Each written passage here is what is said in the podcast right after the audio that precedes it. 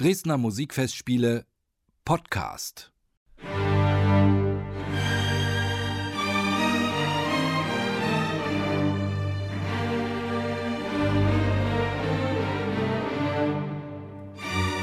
Empire heißt das Motto der Dresdner Musikfestspiele in diesem Jahr. Damit möchte man die jahrhundertalte Tradition der englischen Musik wiederbeleben, die mit John Dowland, Orlando Gibbons und Henry Purcell einen enormen Auftrieb hatte und dann in einen tiefen Winterschlaf verfiel. Erst durch Charles William Stanford, Hubert Perry und Edward Elgar wurde sie 200 Jahre später wieder zu Leben erweckt.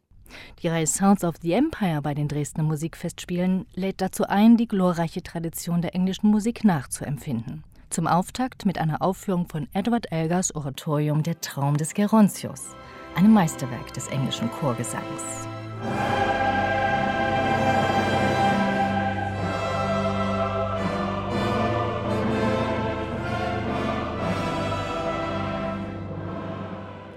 Mit 42 schuf Edward Elgar seine oratorische Legende The Dream of Gerontius. So bezeichnete er sein groß angelegtes chorsinfonisches Werk über Gerontius, einen alternden bzw. alten Menschen.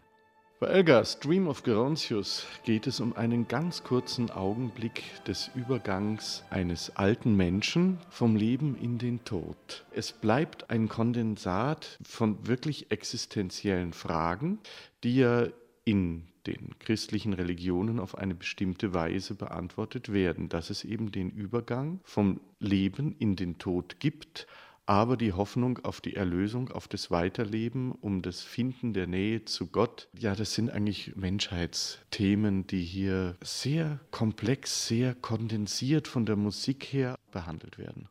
Und diese Menschheitsthemen sind auch schon für junge Menschen relevant. Die knapp 150 Mitglieder des Dresdner Kreuzchores zwischen 9 und 19 Jahren sind es gewohnt, sagt Kreuzkantor Roderich Kreile, sich mit Themen wie Leben und Tod auseinanderzusetzen. Regelmäßig singt der Chor die wöchentlichen Vespern in der Dresdner Kreuzkirche. Mit ihrer Größe, 3000 Zuhörer und Zuschauer haben hier Platz, ist sie aber auch ein idealer Raum, zum Beispiel für die Aufführung des Oratoriums von Edward Elgar.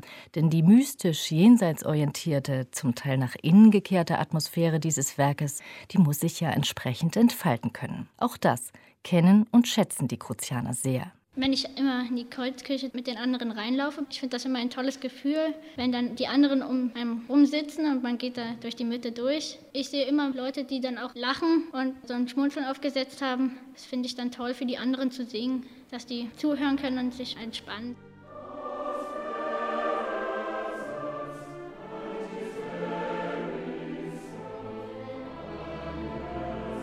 Anderthalb Stunden dauert die Aufführung von Edward Elgers Traum des Gerontios. Auf dem europäischen Festland gilt das Werk noch immer als Rarität. In Großbritannien aber ist es fast so populär wie Händels Messias.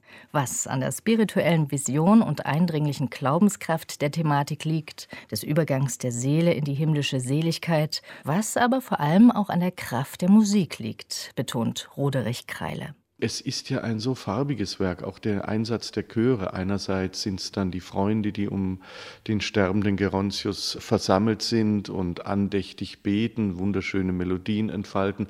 Dann wieder, was natürlich im Knabenchor schnell die Jungs Feuer fangen lässt, die Darstellung von Dämonen, die doch sehr aggressiv und, und auch unter teilweise Einsatz von lautmalerischen Mitteln hier eine hohe Dramatik erzeugen und dann wieder ein, ein wunderbares Darstellen des sich Zufriedengebens, des Einsehens des Gerontius, dass er zwar im Jenseits, aber noch nicht reif ist für die Nähe, die ständige Nähe Gottes und diese Auflösung, dieses sich hineinfinden einer Seele ist auch in wunderbar friedlichen Chören mit herrlichen Melodien versehen. Das alles in Wagnerscher Manier mit Leitmotiven für die Solopartien, für Gerontius, die Seele, den Engel, den Priester und mit durchkomponierten Chören. Alles in allem ist es eine Musik, die das grandiose Lebensgefühl der viktorianischen Epoche spiegelt und uns bis heute fasziniert.